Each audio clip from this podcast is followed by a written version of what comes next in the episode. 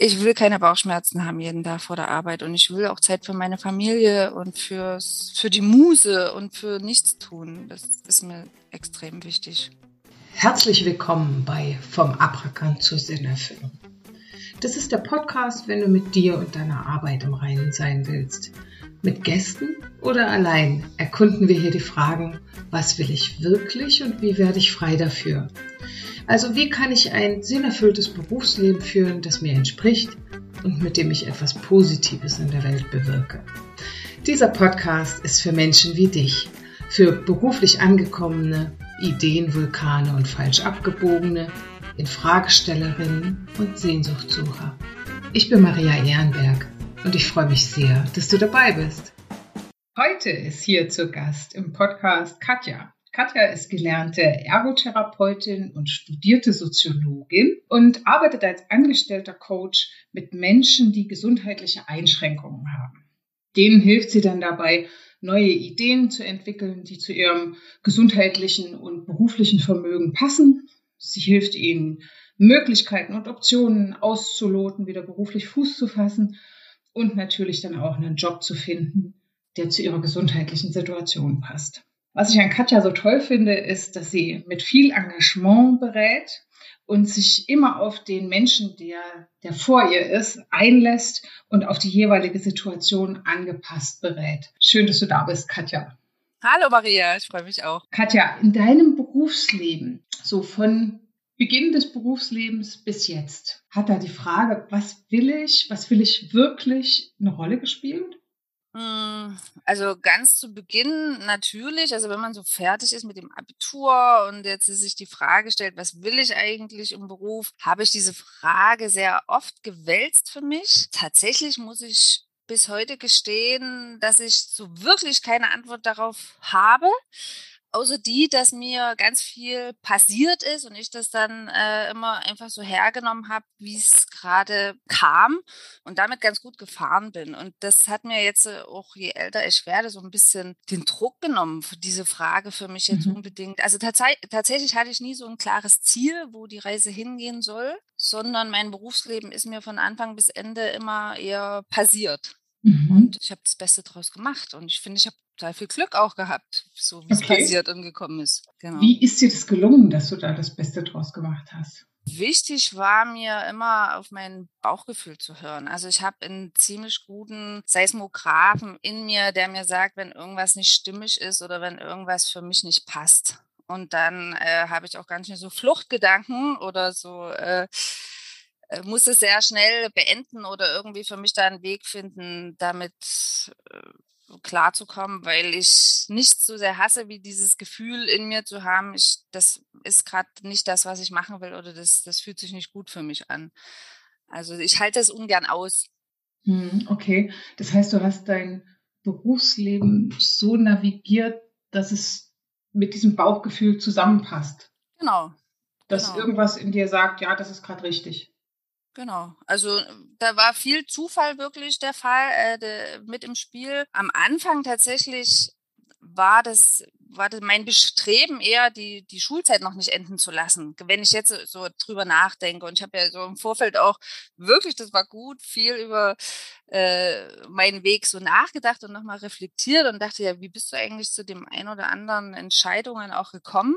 Und tatsächlich war am Anfang sehr viel so, ich will jetzt noch nicht einsteigen in dieses Berufsleben, wie ich es mir damals vorgestellt habe. Ja, ich will noch weiter in die Schule gehen eigentlich. Deswegen habe ich mich auch ganz bewusst für eine schulische Ausbildung entschieden, um einfach nochmal diesen Klassenverband neu zu haben, neue Leute kennenzulernen, mit denen auch einfach ganz viel Spaß zu haben, was zum Glück auch so war. Also das war eine super lustige Zeit und eine super Klasse da in der Ausbildung. Und als ich die Ausbildung beendet hatte, war es wieder der Punkt, dass ich dachte, oh Gott, und jetzt musst du in Anführungsstrichen in das ernste Berufsleben einsteigen. Wollte ich an der Stelle immer noch nicht, deswegen habe ich mich dann nochmal entschieden, jetzt zu studieren und nochmal was zu machen, um einfach, ja, mich diesem Ernst des Lebens, wie ich mir ihn immer vorgestellt habe und nicht unmittelbar aussetzen zu müssen. Also tatsächlich war das viel Vermeidung damals, glaube ich. Was aber gut war am Ende. Also für mich war es gut so.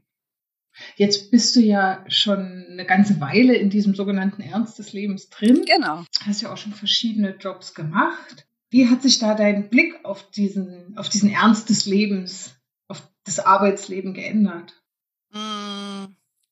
Dass es so ernst gar nicht sein muss, wenn man, also tatsächlich bin ich niemand, der irgendwie, ich schaue immer, dass es mir gut geht, dass ich mir es relativ leicht mache.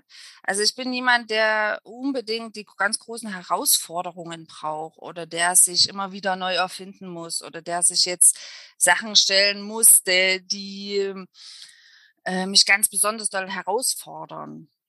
Ich schaue immer, dass es mir gut geht, dass ich das, was ich mache, gut mache und dass ich mich dabei nicht verraten muss selber. Also, dass ich nicht Sachen mache, mit denen ich nicht d'accord gehe. Also, das war bei meinem allerersten Job bei öffentlichen Dienstleister so, dass ich dann Sachen machen musste, mit denen ich gar nicht zur Rente gekommen bin, also die ich auch nicht vertreten konnte. Deswegen habe ich den dann auch verlassen und bin zum Glück jetzt in Strukturen, wo ich sehr frei arbeiten kann. Ja, das geht von der Arbeitsstruktur los, dass ich mir die selber einrichten kann, bis auch hin zu dem, wie ich es mache. Also ich glaube, ich kann nicht gut damit leben, viel Druck zu haben oder in sehr starren Strukturen zu arbeiten. Und das habe ich zum Glück gefunden. Das heißt, die Frage, was will ich wirklich, war was dich am Anfang des Berufslebens beschäftigt hat, aber irgendwie auch mit einer Last verbunden war, mit einem Druck. Mhm. Ja, schon. So aus der Idee heraus, man müsste jetzt die eine Sache finden. Genau. Also ich habe immer Menschen beneidet, die von Anfang an wussten, ich mache jetzt mein Abi mit dem und dem Ziel, weil ich das und das studieren will und dann mal später in den und den Beruf einsteigen will. Oder die so ein Steckenpferd hatten oder so von Anfang an so eine absolute Leidenschaft. Das fehlt mir bis heute tatsächlich, glaube ich, aber ich bin damit inzwischen fein. Wichtig ist, dass es in meiner kleinen Welt rund ist, dass es harmonisch ist. Also es muss rund sein und es muss...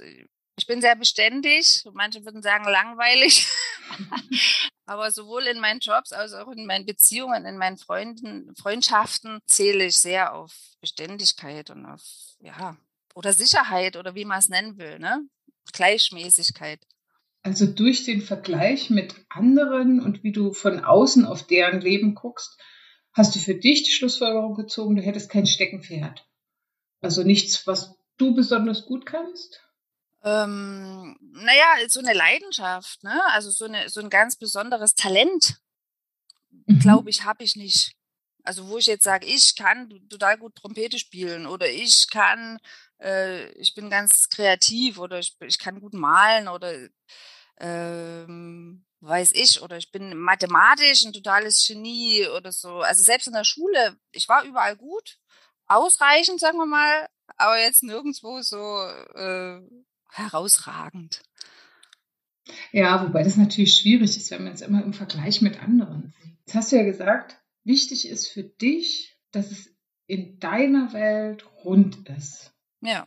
Und dass das, was du tust, dass dir das gut tut. Ja. Woran merkst du das? Jetzt hast du das Bauchgefühl schon gesagt. Genau. Gibt es noch irgendwas anderes, woran du das merkst?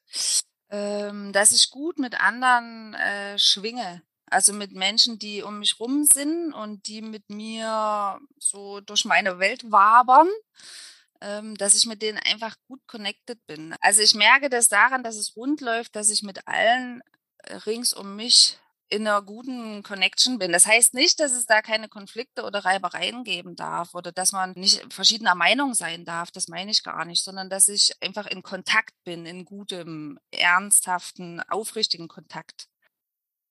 Also es geht auch ganz viel um Leute, die um mich rum sind. Das heißt, dein Berufsleben passt zu dir, wenn die Beziehungen mit den Menschen passen. Gut sind, ja, definitiv. Also ich glaube, ich könnte nicht in einem Beruf arbeiten, wo meine unmittelbaren Kollegen nicht zu mir passen oder wir nicht zusammenpassen und vor allen Dingen auch, wenn mein Chef jetzt vom Mensch her jemand wäre, mit dem ich nicht kann. Das würde auch nicht gehen.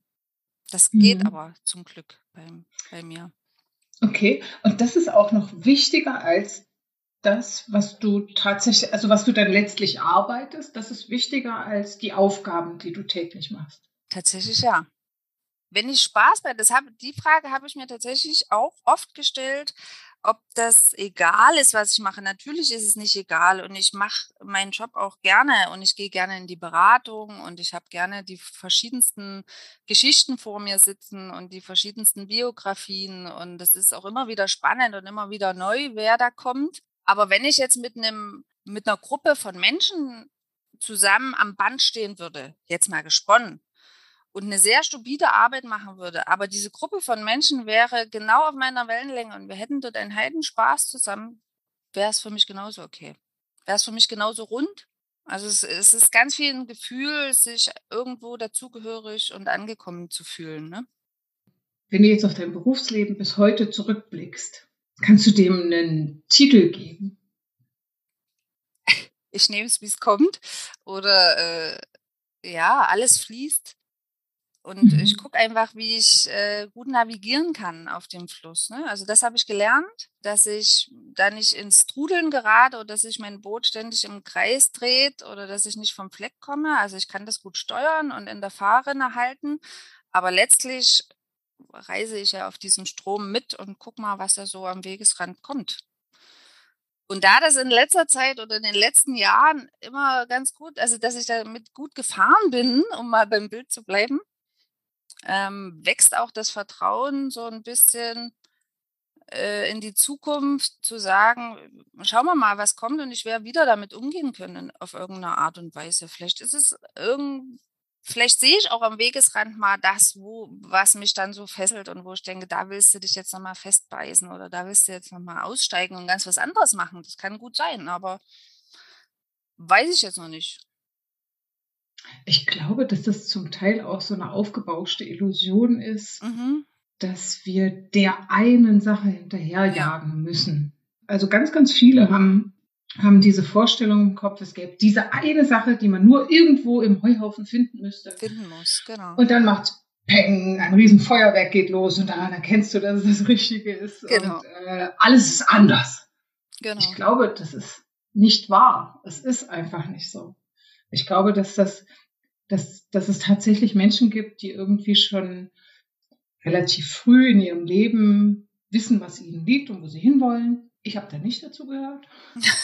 Und dann gibt es irgendwie Menschen, die sich suchend vorantasten, sich irgendwann auch immer wieder mal in verschiedenen Synonymen diese Frage stellen, was will ich denn hier eigentlich? Und du hast die Frage halt für dich, so stelle ich mir das jetzt vor, so ein Stück weit beiseite gestellt, um überhaupt sehen und atmen zu können, weil sie so groß und monströs ist, diese Frage, was will ich wirklich? Und dann durch eine für dich passendere Frage ersetzt. Nämlich, wie kann ich gut leben und arbeiten? Genau. Wie passt das für mich? Wie kann ich es mir leicht machen? Wie kann ich es mir schön machen? Also nicht leicht im Sinne von, ich nehme das Leben tatsächlich, glaube ich, nicht leicht. Das nicht. Aber ich muss es mir nicht schwerer machen, wie es unbedingt notwendig ist. Sagen wir es mal so. Oh, das ist jetzt ein spannender Gedanke. Wie schwer sollte man sich das Leben notwendigerweise machen? Ja, weiß ich nicht. Also tatsächlich schaue ich mir viele Menschen an, die so Jobs machen, wo ich mir denke, boah, warum tut man sich das an? Also wirklich. Da habe ich allergrößten Respekt. Ich kenne Ärzte, die bis zum Umfallen arbeiten, die damit offensichtlich nicht glücklich sind. Also, und dann frage ich nämlich, warum tut ihr euch das an? Warum macht ihr es euch nicht irgendwie leichter? Oder warum habt ihr euch für diesen Beruf entschieden, ne? Wenn es doch so viele Widrigkeiten da gerade gibt und wenn es so schwer zu vereinbaren ist mit dem Privatleben, man sieht die Kinder nicht, man sieht die gar nicht aufwachsen. Warum machst du das? Dann denke ich, machst du es dir zu einfach? Und dann denke ich aber wieder, nee, dann bleibe ich bei mir und sage mir so, für mich wäre das nichts, Ich will keine Bauchschmerzen haben jeden Tag vor der Arbeit und ich will auch Zeit für meine Familie und für die Muse und für Nichtstun. Das ist mir extrem wichtig. Ja, also Familie und Beziehungen sind für dich, haben einen ganz hohen Stellenwert. Ja. Daran richtest du dein Leben, dein Arbeiten recht konsequent aus, auch wenn das vielleicht auf dich gar nicht so gewirkt hat bisher. Ja, das stimmt. Wenn du jetzt so zurückguckst, was war denn hilfreich für dich auf deinem Weg? Gab es da so einzelne Situationen, Menschen, Impulse, Erkenntnisse, wo du sagst, ach, okay, da wurde es leichter für mich, da habe ich es hingekriegt, dass es besser zu mir passt? Was hat es leichter gemacht? Na, wieder die Menschen ringsrum. Also dass ich hatte das Glück, immer auch Menschen zu treffen, wo ich gemerkt habe, wir schwingen zusammen irgendwie auf derselben Ebene. Und selbst in Jobs, also wie gesagt, mein erster Job, der mich auch echt in die Knie gezwungen hat. Ja, aber selbst da habe ich gemerkt, da arbeiten Menschen, die damit genauso hadern mit dem System und die das auch nicht alles schick finden und die da auch ihre Zweifel und ihre Kritikpunkte haben und die aber damit gut zurechtgekommen sind am Ende. Und die habe ich mir dann immer hergenommen und habe gesagt, wenn die das geschafft haben, sich da durchzubeißen und sich da abzugrenzen und irgendwie einen Weg für sich gefunden haben, dann schaffst du das auch. Das hat mich dann bestärkt und ich habe gemerkt, ich kann das gut. Ne? Also ich kann mit unterschiedlichsten Menschen einfach gut umgehen. Ich hatte wirklich Angst vor diesen Menschen, die da zu mir kommen und mich vielleicht unhöflich behandeln oder auch wirklich ihren ganzen Seelenballast bei mir abladen. Ich hatte am Anfang da sehr viel Angst davor. Das ist so ein bisschen zurückgegangen, weil ich gemerkt habe, ich bin in diesen Situationen nicht machtlos. Ich kann damit umgehen und ich kann auch sagen, so bis hierher und dann so möchte ich nicht behandelt werden, so möchte ich nicht reden. Also inzwischen ist die Angst da gewichen, weil ich einfach sicherer geworden bin in dem, was ich tue. Das macht ja dann einfach auch die praktische Erfahrung. Genau, die Erfahrung ist es, glaube ich, mit unterschiedlichsten Menschen schon zu tun gehabt zu haben und das irgendwie immer gehandelt zu haben. Ja, und dann auch Grenzen und Stoppsignale quasi gezeigt zu haben, wenn es nicht weitergeht oder auf eine Art und Weise nicht weitergeht. Mhm. Gibt es ein Symbol oder ein Bild, irgendwas, was total komprimiert dein Berufsleben ausdrückt?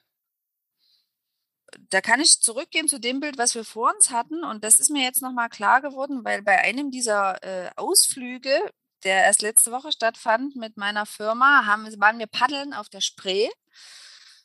Und da wurde zuerst, also wir waren immer so Dreier paddeln und es wurde gefragt, wer hinten den Steuermann machen will. Ich hatte es noch nie gemacht und ich habe gesagt, mache ich. Sitze also ganz hinten bei dem Paddelboot und hatte die Aufgabe, das Boot in der Bahn zu halten. Das war am Anfang echt schwierig, sodass wir so sehr große Zickzacklinien gefahren sind oder manchmal uns auch um die eigene Achse paar Mal gedreht haben, ehe ich den Dreh so raus hatte, wie man das Boot quasi in der Fahrrinne hält. Mhm. Und die zwei anderen waren die gepaddelt haben, so dass es vorwärts ging. Und ich war derjenige, der geguckt hat, dass die Richtung stimmt. Und das ist so, fand ich dann auch nochmal das Bild eigentlich für mein Berufsleben. Dass ich mich zwar treiben lasse auf dem großen Strom oder auf dem in meinem Boot, in meinem kleinen, und dass ich aber gut gelernt habe, den Kurs zu halten. Ne? Oder dass ich es auch in der Hand habe, ans Ufer zu lenken. Also dass ich diejenige bin, die das Boot lenkt. Ne? Und sagen kann, wo soll es denn hingehen? Also soll es einfach geradeaus schön oder wollen wir mal anlegen oder soll es mal in den Schatten oder in die Sonne? Das ist, finde ich, ein gutes Bild. Das kann ich mir auch gut plastisch vorstellen. Ja. Und tatsächlich hatte ich Muskelkater davon, weil das anstrengender ist, als man sich das vielleicht vorstellt, weil man ja eigentlich nur das Paddel so hinterhalten muss und nicht wie die anderen so kräftig die ganze Zeit hintereinander weg paddeln muss. Aber von diesem immer wieder justieren und immer wieder auch auf die anderen mit achten, wer von den beiden jetzt mehr Kraft hat oder so, ne? Das musste man ja immer so ein bisschen mit ausgleichen. Und das ist auch so eine Rolle, die ich sowohl in meinem privaten und familiären Umfeld als auch im Berufsleben habe, dass ich immer so ein ausgleichender Pol bin oder so eine ausgleichende Funktion habe. Ne? Also ich bin immer die in der Familie, die guckt, die sich am Ende wieder alle lieb haben und alle verstehen. Und in der Firma habe ich auch in letzter Zeit vor allen Dingen gemerkt, dass ich da auch viel verantwortlich dafür bin, dass der Vibe im Team stimmt. Also scheinbar ist das auch so ein bisschen meine meine Berufung. Das finde ich total spannend, dieses Bild, weil da auch so viel drinsteckt mit dem Boot und du als Steuerfrau, die das Ganze zusammenhält, die Richtung bestimmt und was transportiert wird, ob was transportiert wird und was das genau ist, ist dir Schnurz. Ja. Die Menschen, die in meinem Boot sind, ne? Für die habe ich ja auch eine Verantwortung. Denn wenn ich das Steuer loslasse oder irgendwie locker lasse, dann drehen wir uns im Kreis. Also ich bin nicht die, die sich dort verausgabt und die ganze Zeit paddelt und die am Ende am meisten schwitzt. Aber ich habe immer so das Gefühl, ich habe es in der Hand. Das ist so ein starkes Bild für das, was dich ausmacht und dein Talent, deine Fähigkeiten, dass es ganz anders klingt als, ich glaube, ich habe kein Steckenpferd. Verstehst du, was ich meine? So. Ja, das stimmt. Ja, du hast absolut recht. Das ist, weil die eigenen Talente, Stärken sind oft verborgen für einen selber. Also möglicherweise entwickelst du eine ganz andere Perspektive auf dich selbst, wenn du das als dein Steckenpferd betrachtest. Ja, ne? Das stimmt. Weil du dann das nicht mehr wegwischst und sagst, naja, ich kann da nichts Besonderes, sondern wow, ich bin die, die hier mit den anderen zusammenhilft, das Boot von A nach B zu bringen. Ja. Aber in guter Stimmung und auf eine gute Art und Weise für alle und für mich. Das stimmt. Dazu bin ich ja wieder wie so zu vielen, so wie die Jungfrau zum Kinder gekommen, weil letztlich standen wir zu dritt dort am Ufer und es wurde gesagt, so wer will hinten steuern. Ich dachte am Anfang, ich mach's, weil dann muss ich nicht so viel paddeln. Ich dachte am Anfang, es ist die entspannteste Position. Aber tatsächlich ist es eigentlich die wichtigste. Und ja, das habe ich auch gerade eben erst so wirklich nochmal realisiert. Ja. Vielen Dank. Ja. Na, du hast das Bild mitgebracht. Das stimmt. Gibt es Menschen, die so eine Art Vorbildfunktion für dich haben oder hatten? Immer wieder gibt es Menschen, die ich absolut bewundere. Maria, du gehörst natürlich tatsächlich dazu. Das sage ich jetzt gar nicht, um dir Honig ums Maul zu schmieren, aber tatsächlich bist du jemand, den ich absolut bewundere und wo ich mich immer frage, wie du so klar für dich auch sein kannst und in deinen Äußerungen immer so klar bist und so straight und deine Grenzen wahrst und sowas. Also da habe ich mir, glaube ich, auch viel abgeguckt oder versucht es noch, mir viel abzuschauen. Mir imponieren immer schlimm intelligente Menschen ganz sehr, die ganz viel wissen und die zu allem irgendwie so fundierte, schlaue Sachen sagen können. Also ich habe auch zu ganz vielen Sachen eine Meinung, glaube ich, aber ich bin niemand, der die gerne so in der großen Runde kundtut. Also ich finde ja, man muss Vorbilder gar nicht von A bis Z toll finden, sondern manchmal sind es vielleicht nur, oder sind es bestimmte Aspekte von der Person, wo man sagt, Mensch, das finde ich richtig gut. Ich hatte ganz lange überhaupt keine Vorbilder und habe gedacht, naja, ein Vorbild, das muss ich dann komplett gut finden. Da muss ich alles über denjenigen eigentlich wissen. Das ist ausgeschlossen, also kann ich keine Vorbilder haben. So, ja. Bis ich da irgendwie von diesem perfektionistischen Anspruch ja auch irgendwie runtergekommen bin und gedacht habe, hey, das ist ein Mensch, der ist kreativ oder das ist eine Frau, die so überzeugend resolut auftritt und hier ist ein Mensch, der so empathisch ist und dabei sich nicht ausnehmen lässt oder so, ne? Ja. Ich habe dann einfach für mich beschlossen, dass ich auch Aspekte von einer Person als Vorbild nehmen kann quasi. Was würdest du denn der Endzwanzigerin, die mit dem Studium fertig ist und so ein Bammel vorm Ernst des Lebens hat, die Knie schlottern. Was würdest du der für einen Rat geben? Ach, das ist eine gute Frage. Ich glaube, ich würde sagen, lass dich nicht stressen. Es wird sich alles irgendwie fügen. Schau einfach, dass es dir gut geht. Hör auf deinen Bauch, auf dein Herz, auf die Menschen, die wichtig sind um dich rum.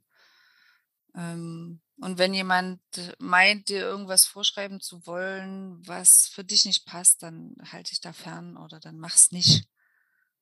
Ja, also halt jetzt auf um Gottes Willen nicht an irgendwas fest, nur weil du denkst, das ist jetzt so lukrativ, das kannst du jetzt nicht ausschlagen oder mach irgendwas um Gottes Willen des Geldes wegen, aber das hatte ich sowieso nie den Anspruch. Also ich wollte nie wahnsinnig viel Geld verdienen oder Karriere machen. Ja, und du hast ja für dich einen guten Weg gefunden. Noch dazu führt das alles in dieses Bild mit dem Boot. Ja. Genau, ich habe dich ja auch gefragt, wenn dein Berufsleben ein Song wäre. Das hat mich schwer überfordert, tatsächlich, die Frage. Das hat mir so manchen schönen Abend beschert, weil ich in meinem CD-Regal ganz oldschool versunken bin. Ich bin ja sowieso so jemand, der viel lieber alte Musik hört, anstatt in alten Fotoalben zu blättern zum Beispiel. Weil sobald ich zum Beispiel die Musik höre, die ich damals gehört habe, als ich immer zu meiner Ausbildung nach Annaberg-Buchholz gefahren bin, bin ich wieder in dem Film und kann das wieder riechen und kann da wieder sein und kann mich da wieder reinversetzen. Deswegen habe ich ganz viel Musik gehört. Einmal sind es die Ärzte tatsächlich, die begleiten mich seit frühester Jugend bis aktuell. Da gibt es dieses eine Lied Himmelblau. Du hast jeden Tag wieder die Möglichkeit, das Ruder rumzureißen oder um bei dem Bild zu bleiben, ans Ufer zu fahren und dort mal auszusteigen. Es gibt ein Lied von Deichkind, das heißt Hauptsache nichts mit Menschen. Da kann ich mich auch sehr damit identifizieren. Und was immer geht, ist für mich auch Moby. Das höre ich tatsächlich ganz oft beim Arbeiten, weil es einfach nie stört. Das sind deine 3 Songs. Das kommt mit in die Liste, in die Playlist. Ja, sehr schön. Hast du da noch eine Überraschungsfrage für mich mitgebracht? Dann würde ich die gerne auspacken. Maria, wann hattest du deinen letzten richtig schlimmen Lachanfall? Und in welcher Situation? Puh, also ich habe hin und wieder mal einen Lachanfall. So, wo einem die Tränen laufen und wo man sich nicht beruhigen kann. Oh ja, wo dann im Nachgang der Bauch richtig wehtut vom vielen Lachen. Und wenn man wieder dran denkt, wieder anfangen muss. Auch wenn es schon ein Tag her ist. Ja, es war irgendwas Eigenartiges, was mein Mann gemacht hat. Und ich habe mich nicht mehr eingekriegt. Aber ich weiß es nicht mehr. Aber es ist noch gar nicht so lange her, meinst du? Nee, das ist noch nicht so lange her. Also, es war dieses Jahr. Aber ich kann dir nicht sagen, was es war, weil also die Lachanfallgarantie steigt massiv, wenn es einfach ein eigenartiger Mensch und eine eigenartige Situation sind. Und ich noch dazu in einer besonders humorvollen, albernen Stimmung bin. Ja. Dann ist ein sehr hohes Lachanfallrisiko. Tatsächlich, als ich mir die Frage ausgedacht habe für dich, bin ich fast ein bisschen auch traurig geworden, weil in meiner Schul- und Ausbildungszeit, da hätte ich dir sofort 12 Situationen nennen können in der letzten Woche, wo das passiert ist. Und jetzt, als ich mich das selber gefragt habe, tatsächlich weiß ich gar nicht, wann ich das letzte Mal so gelacht habe. Ich plädiere für mehr Lachanfälle. Ich glaube, das Problem ist, du kannst Lachanfälle nicht verordnen. Man kann sie nur einladen und eine Umgebung und einen Boden schaffen, wo Lachanfälle sich gerne aufhalten. Ja. Spannend, dass du das mit dem Lachen anfügst. Ich finde Lachen auch sehr, sehr wichtig. Humor, Lachen, Leichtigkeit. Hab vielen Dank für die Einblicke, für das Gespräch, für das gemeinsame Reflektieren und Erkennen. Danke. Fand ich auch total spannend. Sehr, sehr gerne. Und? Was ist nun das Wichtigste, was du heute für dich mitnimmst? Danke dir fürs Zuhören, für deine Aufmerksamkeit, für deine gespitzten Ohren und dein offenes Herz. Das war der Podcast Vom Abrackern zur Sinnerfüllung. Und wenn du jemanden kennst, der diesen Podcast mal hören sollte, dann sag's gern weiter. Mach's gut und bis in 2 Wochen, sagt Maria.